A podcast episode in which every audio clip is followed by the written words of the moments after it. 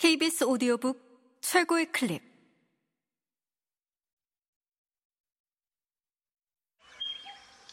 KBS 오디오북.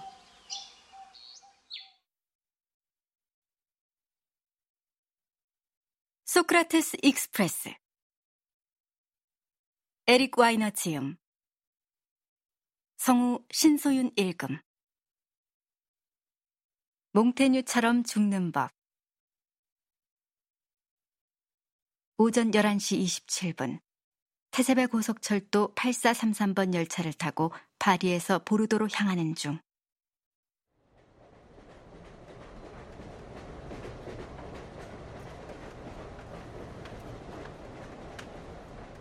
기차 밖은 회색 하늘이 부드러운 담요처럼 프랑스 시골 지역을 감싸고 있다. 기차 안은 불확실성으로 가득하다.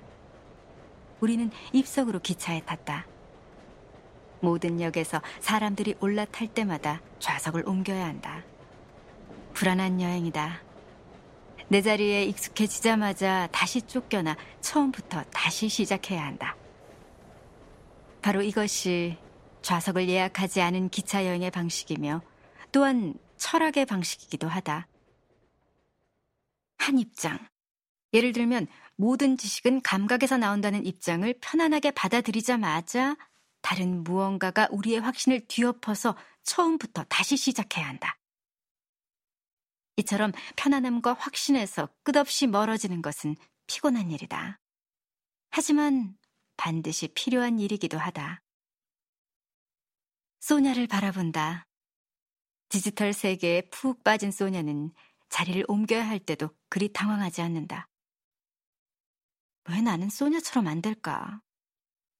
이 생각이 마음을 착 감싸고 점점 편안해하던 찰나 또다시 승객이 밀려들면서 머릿속이 뒤흔들린다.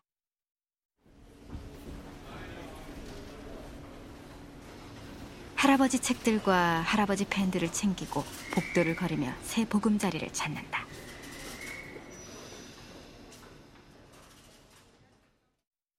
거대한 수영장을 상상해보자. 70억 명을 수영할 수 있는 대형 수영장이다. 여태껏 수영장을 직접 본 사람은 아무도 없지만 수영장의 존재는 부인할 수 없다. 어느 시점이 되면 모두가 수영장 안으로 던져진다.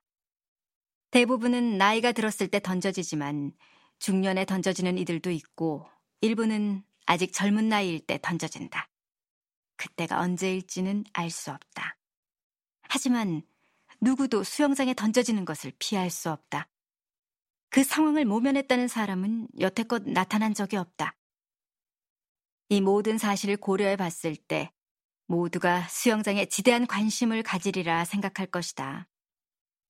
질문들. 수영장은 얼마나 깊을까? 물은 따뜻할까? 차가울까? 수영장에 던져지기 전에 난 뭘 준비할 수 있지?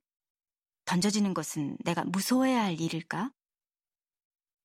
하지만 사람들은 수영장 이야기를 거의 하지 않으며 한다 해도 애둘러서 말한다. 어떤 사람들은 수영장이라는 단어를 입에 올리지조차 않는다. 많은 양의 물이라고 말하거나 더 완곡하게는 네가 아는 그 큰 것이라고 말한다. 선생들은 학생들과 수영장에 대해 논하지 않는다. 디너 파티 같은 모임에서 수영장 이야기를 꺼내는 것은 무례한 행동으로 여겨진다. 심지어 사람들은 수영장에 대해 생각하는 것도 철석같이 꺼린다. 그리고 수영장 문제는 수영장 전문가에게 맡기는 것이 낫다고 결론 내린다. 하지만 아무리 밀어내려 해도 거대한 수영장은 늘 그 자리에 있다. 마치 보이지 않는 축축한 괴물처럼 마음 한구석에 늘 자리한다. 라떼를 마실 때, 지출 품위서를 제출할 때, 아이들을 침대에 밀어넣을 때에도 희미하지만 부정할 수 없는 질문 하나가 의식 위로 떠오른다. 내가 수영장에 던져지는 날이 오늘일까?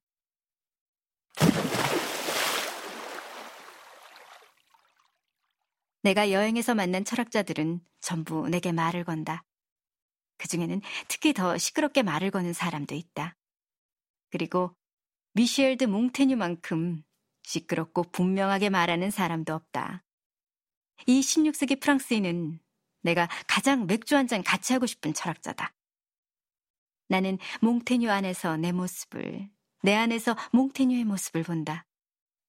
나를 끌어당기는 것은 그의 생각이라기보다는 그가 생각에 도달하는 방식, 그러니까 망설이며 빙 돌아서는 방식이다.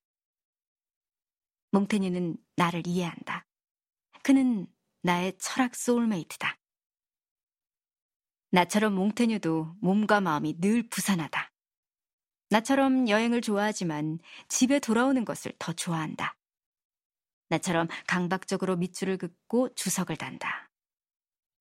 나처럼 손글씨가 형편없고 자기가 뭘 썼는지 잘 알아보지 못한다.